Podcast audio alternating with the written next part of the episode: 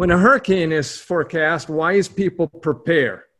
Windows are boarded up, doors are secured. There's a far more severe storm coming than a hurricane, however, for us in the world.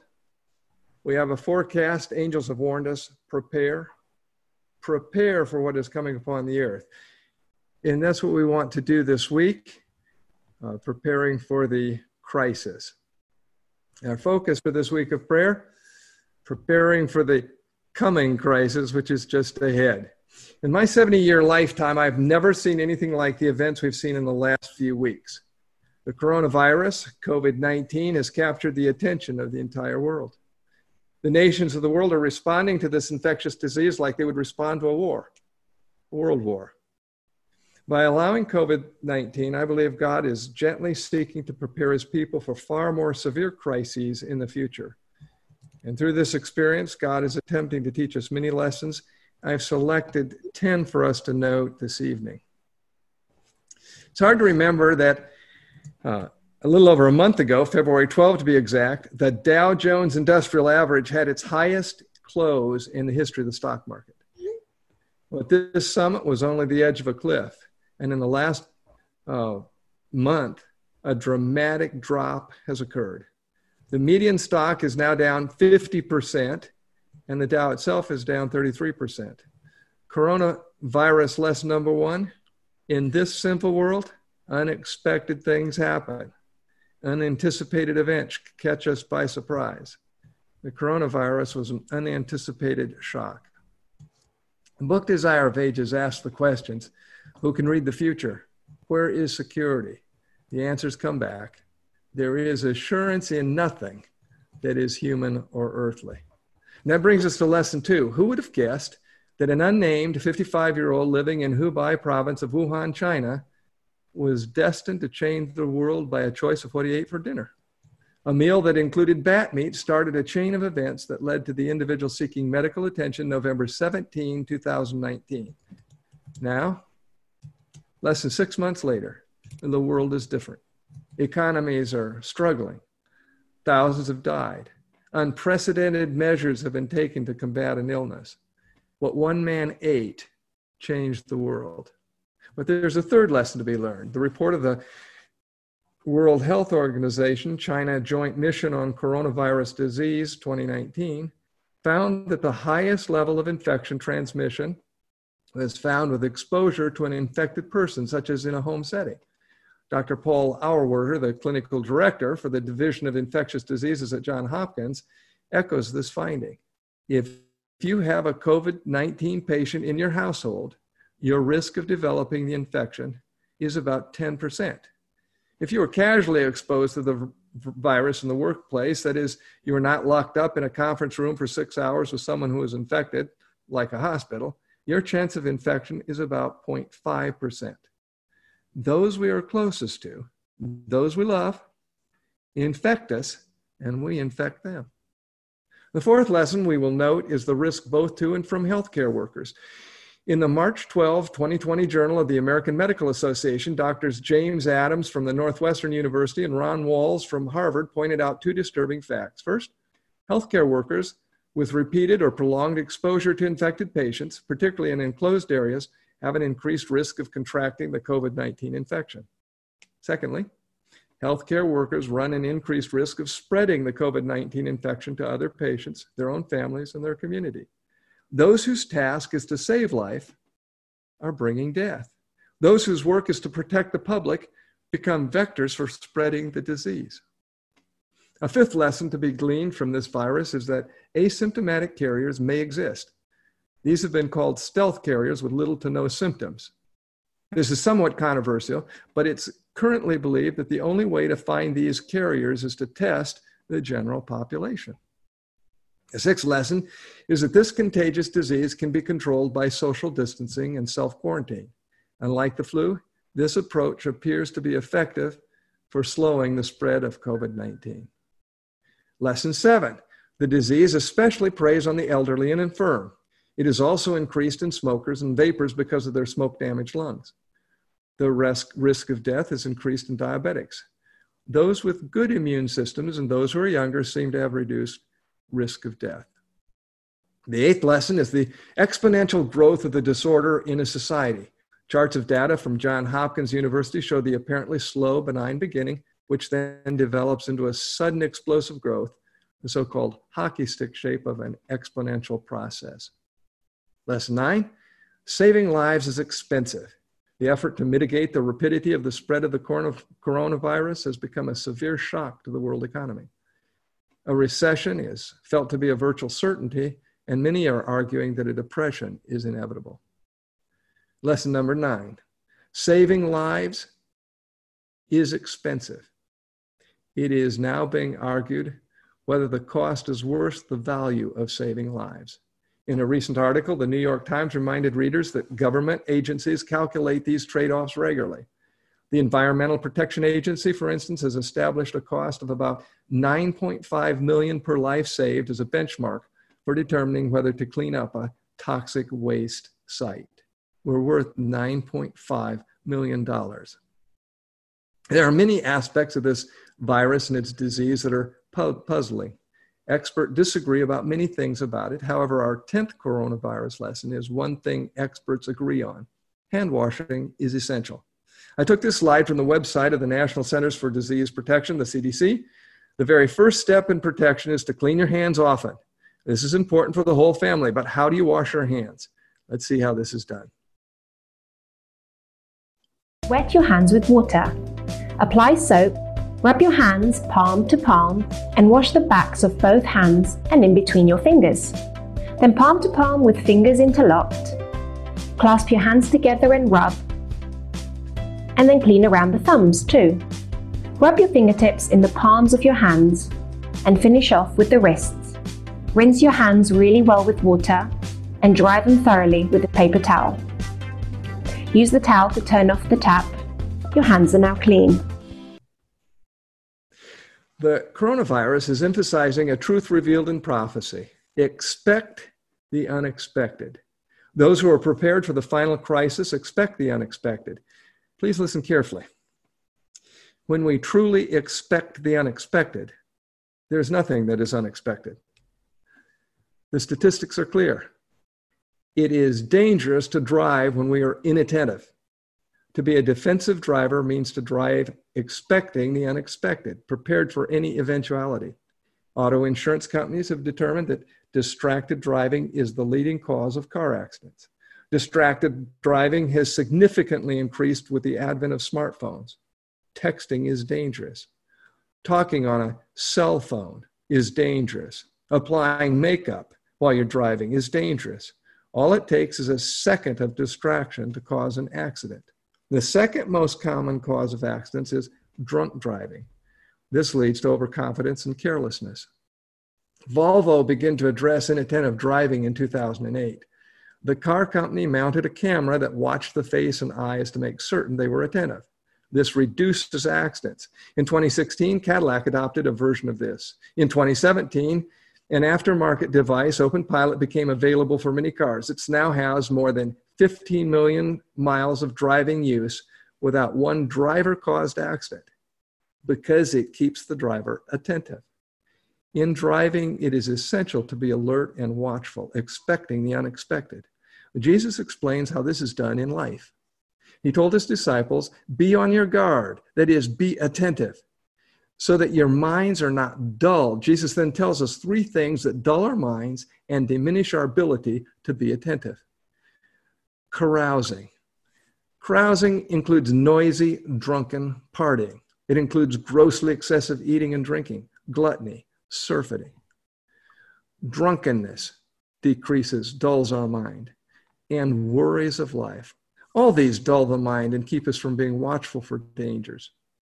Carousing, drunkenness, decrease our alertness, silence our conscience, and remove appropriate concerns about any future consequences for our actions.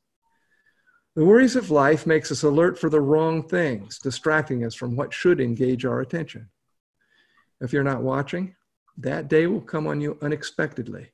For many, this is sooner than they expect. They, they drove by the exit. It's past now. There's no time to react. And those who are focused on pleasure, those who are intemperate, those who are focused on this life will not be ready to respond immediately to the sudden challenges of the end time. They will be caught in a trap. The pleasures of this world, the difficulties of this life are the bait for the trap. When we take the bait, we will be unprepared. Airline pilots tell me much of flying a plane can be automatic, in fact, even boring. However, ending the flight, landing a plane is the most challenging aspect of flying a plane. It requires alertness and attention. The end time also requires alertness and attention. Here's why transgression has almost reached its limit. Volume 8, page 27. Confusion fills the world, and a great terror is soon to come upon human beings. The end is very near. But now comes the punchline. We who know the truth, who's this? That's us. We are being addressed, should be preparing. This is why we're having this week of prayer. God, in His mercy, has allowed the coronavirus to be a wake up call, an alarm clock, if you please. Those who know the truth should now be preparing for what is soon to break upon the world. We are not preparing for future events in the far distant future. We are preparing for events that are at our doorstep. This is the pilot announcing that we are making our final approach. We're going to land soon. Make sure you have your seatbelt fastened. Listen carefully to the description. We're to be preparing for what is to come as an overwhelming surprise. The world is unprepared because they're consumed with gluttony, drunkenness, and the anxieties of this life.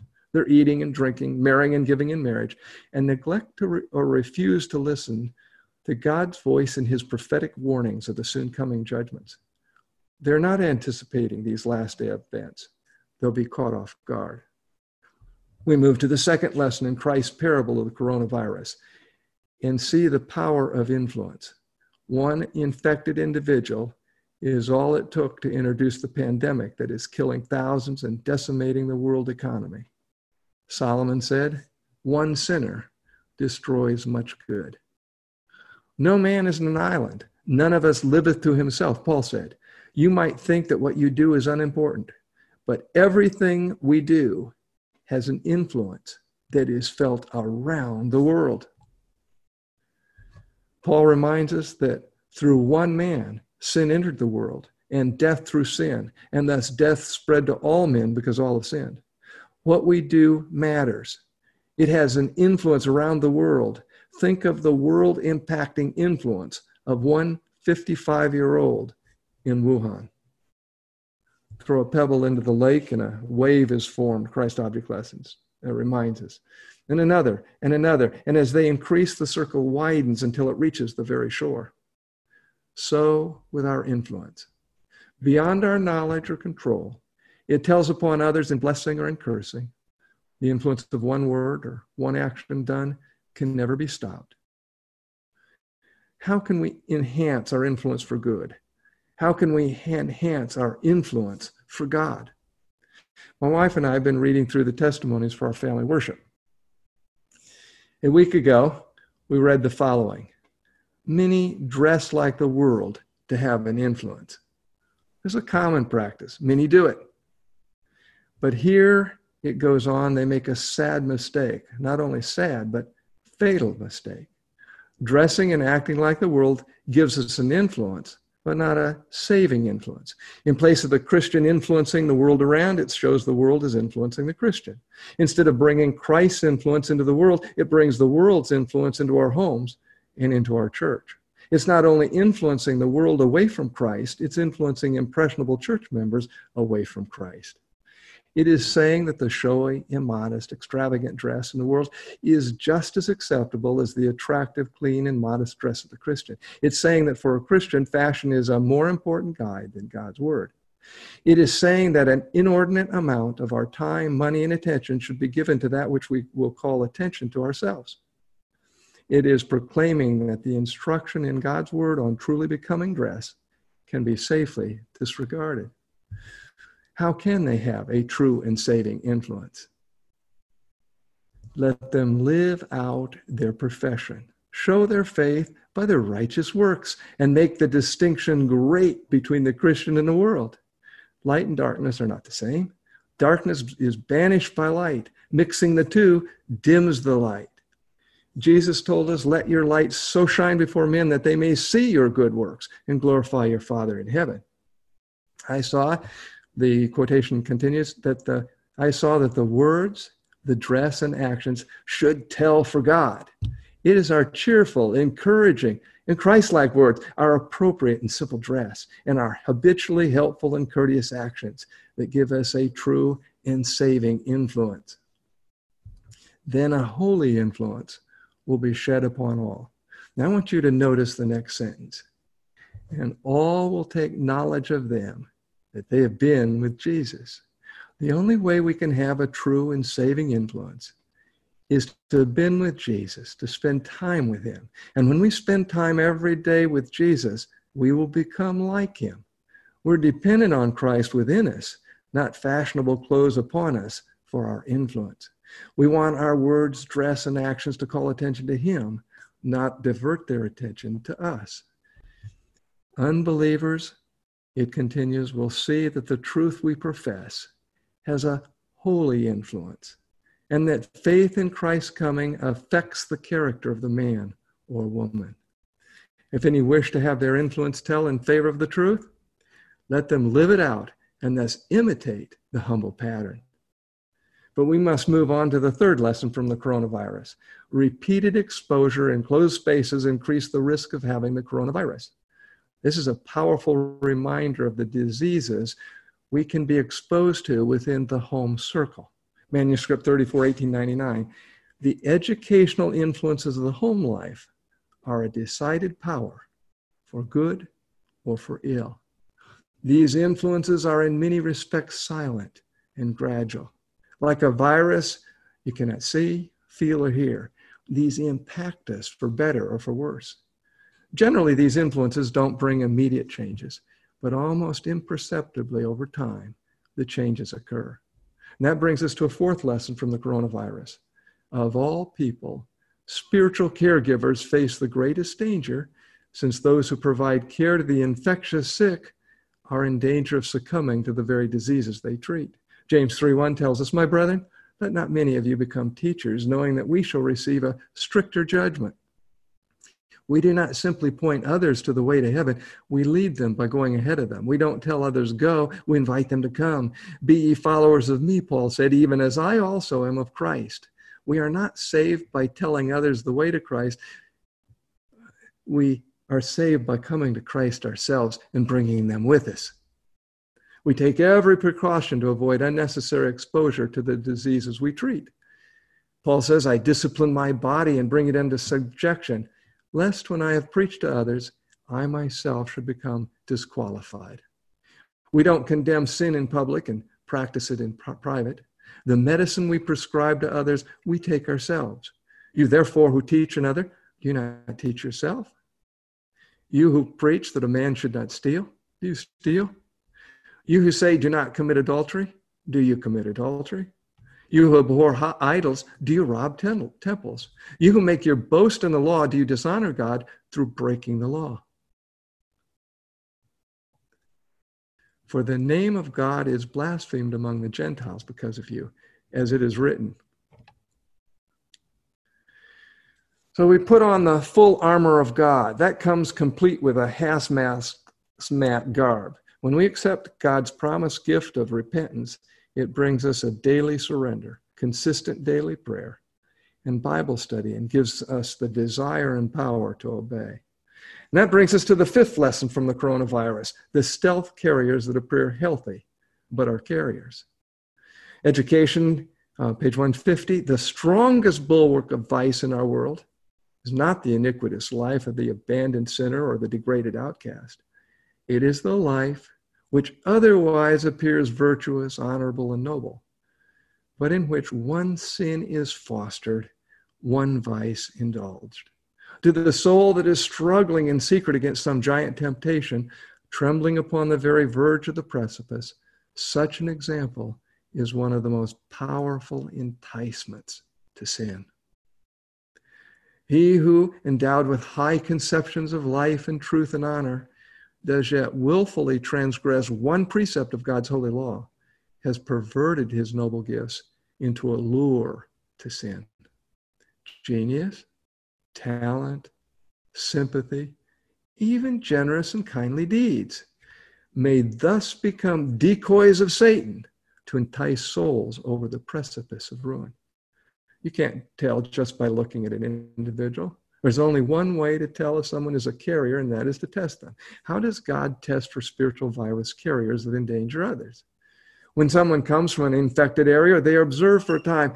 After Paul's conversion, he was observed for a time. And he tells us do not lay hands on anyone hastily, nor share in, other people's sins.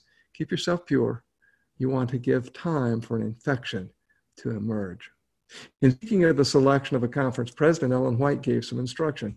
Such questions, she said, must be decided only on the New Testament plan with fasting and prayer. We need to know we have God's guidance in these matters. I was pointed, she said in 4T, to the providence of God among his people and was shown that every trial made by the refining, purifying process upon professed Christians proves some to be dross. The fine gold does not always appear. In every religious crisis, some fall under temptation. The shaking of God blows away multitudes like dry leaves.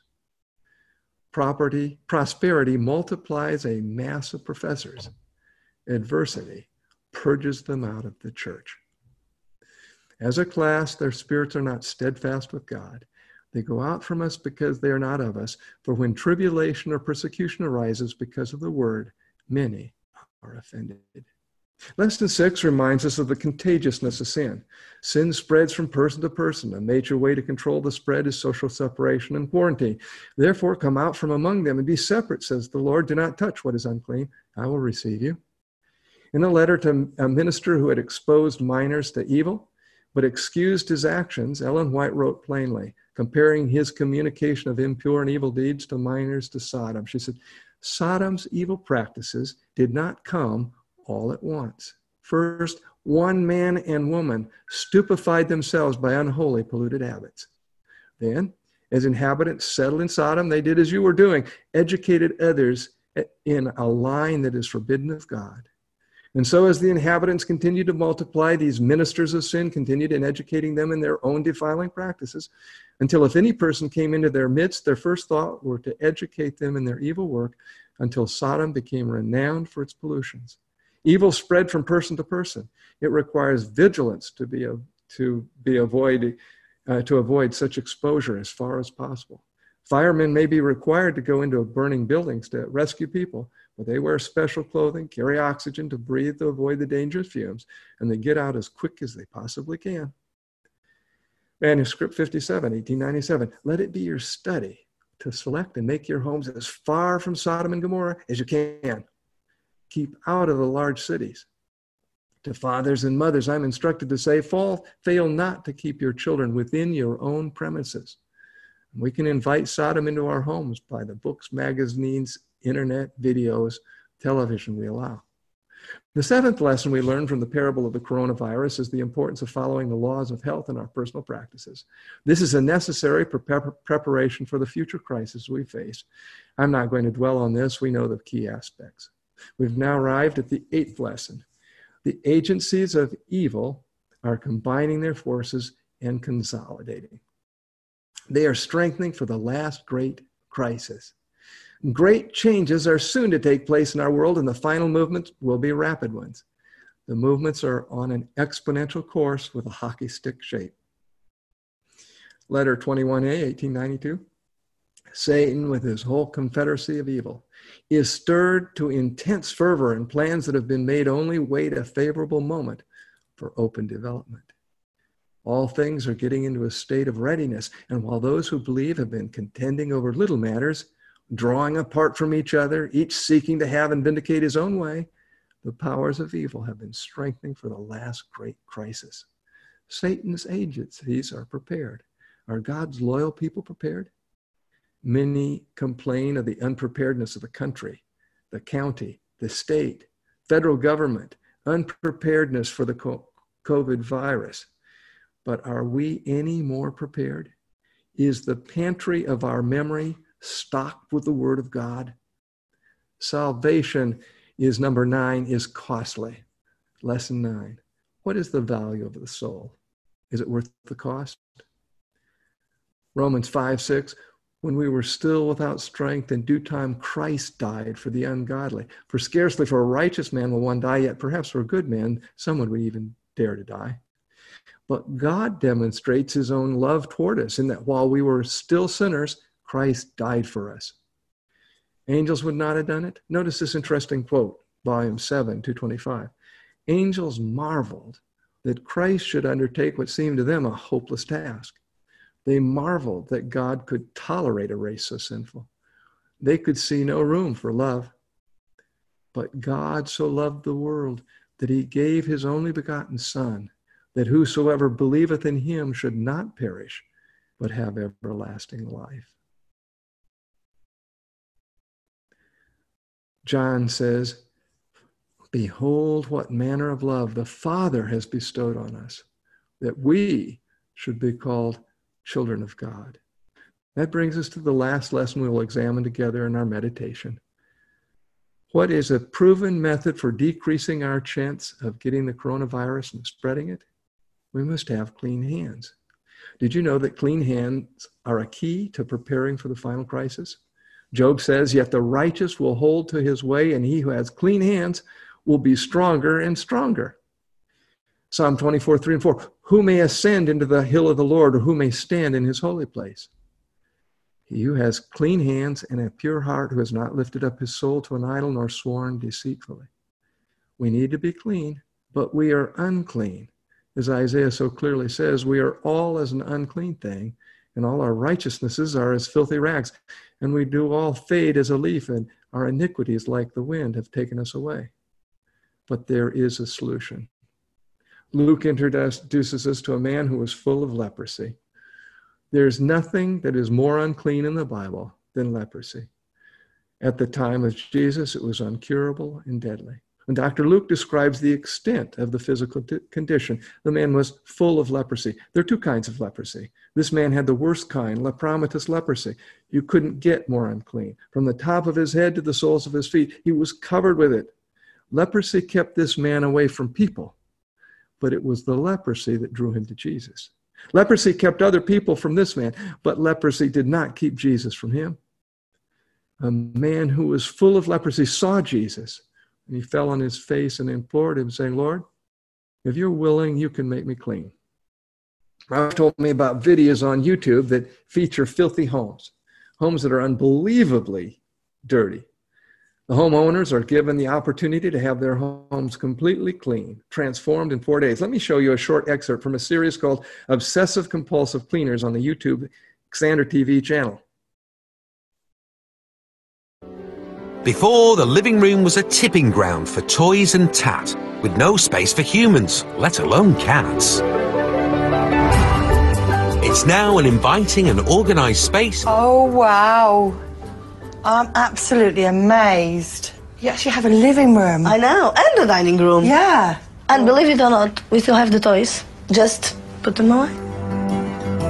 Four days ago, the kitchen was overrun with dishes, dirty clothes, and clutter covering every worktop. Now it's clean and tidy and back to its best. Oh, wow. Nice, isn't it? Clean? I've never seen the work surface. You could actually cook a meal in here now. Yeah. Oh, So, yeah. And the way it is, is easy to clean and keep it like this.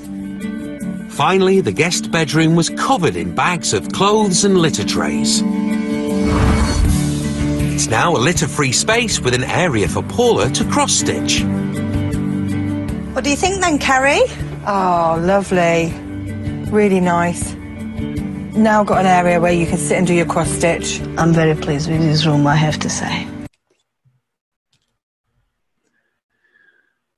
Do you know why Christ doesn't take away our sins, which make and keep our hands unclean? Because he won't pry the leprosy and uncleanness of sin out of our hands. The only sins Jesus can take are the sins we are willing to surrender to Him. This is an excerpt from a YouTube channel aptly called Filth. This was said to be the worst flat in North London. With the amount of trash, bedbugs, mountain of cat litter, and stench, most would say this place should be cleansed with fire. But these professional cleaners say no home is too unclean for them to clean. You see the cat uh, uh, litter there, uh, mountain of cat right there. The only homes that cannot be cleansed are the homes where the occupants refuse the cleansing. Man can clean filthy houses, but only God can clean filthy lives. God will not do this without our permission. If we're willing to surrender our filth, our sin, He's willing to cleanse it. And the sins we cherish are the only ones He cannot take away.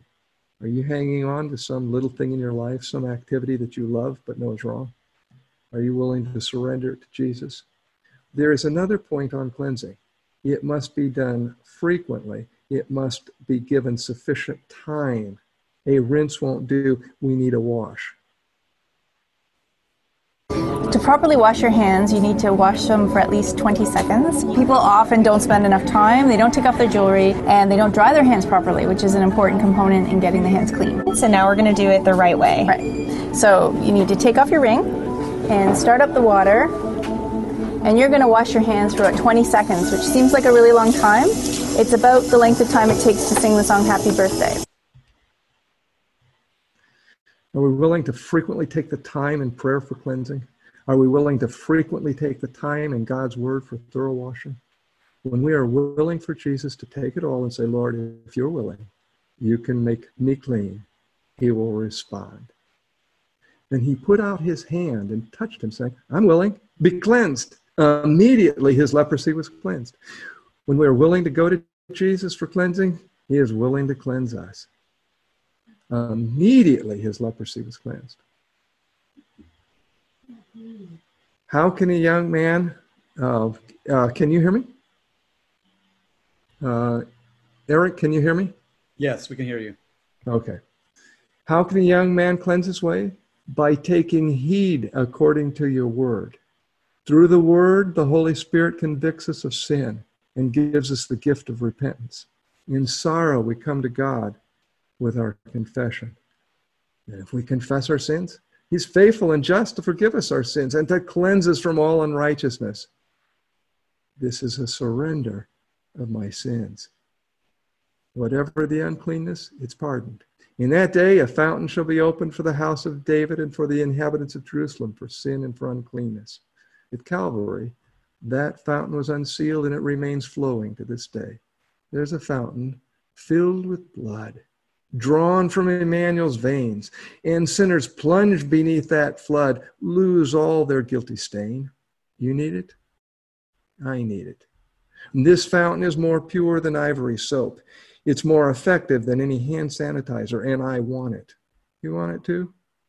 You need not fear that there will be a run on this product. It's available for you and me today.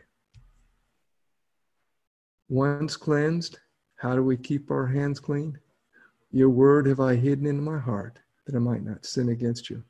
Will you just now go to Jesus and tell him, Lord, if you will, you can make me clean. Will you stay at his feet until you hear him say to you, I will be clean? And do you determine by God's grace to daily secret prayer and daily hiding his word in your heart? that secret prayer, that hidden word, doesn't stay hidden. It's revealed in our actions.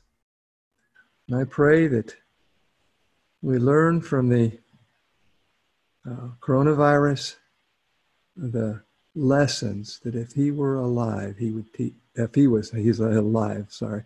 If he was on earth right now, he might share with us. We thank you for hearing and answering this prayer in Christ's name. Amen.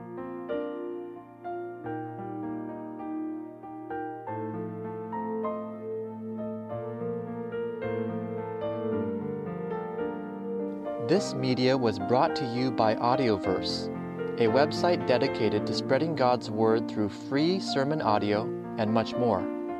If you would like to know more about Audioverse, or if you would like to listen to more sermons, please visit www.audioverse.org.